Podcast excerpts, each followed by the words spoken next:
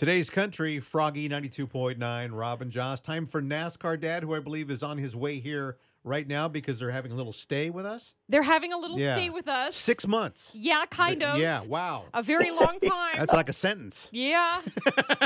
No, we're not on the way right Oh. now. I haven't I haven't attached the uh, training wheels to the Schwinn just yet, Okay. so you're gonna have to wait for uh, for a couple of days here. And Rob, listen up. There's a good chance we're going to be stopping at Popeyes in Blythe. Okay, on the way up. By the way, today in Blythe, it's 108. I know these things. Now I need to uh, explain Every day. I need to explain the Blythe thing. When we the four of us drive down to Arizona to, you know, hang out.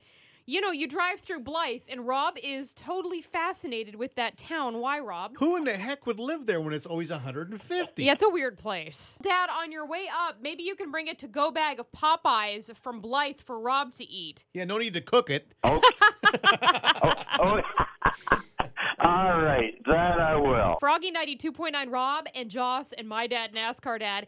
It was the race at Michigan International Speedway. I went there when I was 14 years old for uh, IndyCar racing. It was the first time I ever had a Mountain Dew, and one of the few times I ever did. And uh, man, it was what? What was with the rain? two and a half hour rain delay. Trace Atkins, he was going to do the national anthem, had to stand there for two hours with a mic in his hand. Wow. But anyway, we got things going. And you talked about fast. How fast do you think NASCAR runs here in the streets? The fastest track on the tour. 285 miles an hour. Well, that's a little that's a little quick. The, the, drivers the drivers that would take their dentures out, okay? But these guys are running two two nineteen. We got Kyle Busch. He's at the back of the pack because he failed inspection, and and your guy Kyle Larson. He's won the last three races there. Pretty incredible. And oh no. 80 laps to go. Kyle Larson does one of those lazy spins Yeah. into the grass and picked he picked up about uh, uh, 50 pounds of uh, sod from the uh, from the infield. So that was uh, that was it for him. We kept on going, and then the rain hit again. And in NASCAR, once the race gets to the halfway point, what do they consider it? What happens when Uh, it gets to halfway and there's weather? Froggy 92.9, Rob Johnson, my dad, NASCAR dad, halfway through and there's weather, they consider it a, a, a, shutdown. It's a race, okay? And the winner, my man Clint Bowyer, the Ah. best entertainer on the uh, on the circuit.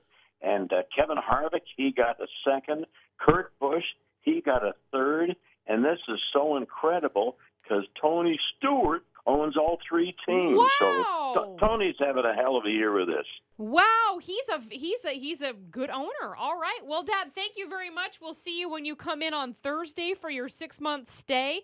Love you lots, and we'll talk to you soon. Okay, and Rob, I got to get a hold of you to see if you want spicy uh, uh, shrimp or chicken, and what you want, what you want for a side. Okay, and we're sitting down. We ain't doing the drive-through. Oh, it? darn it. I, make sure I get a Mr. Pibb with that, would you? Yeah, Mister. Pibb.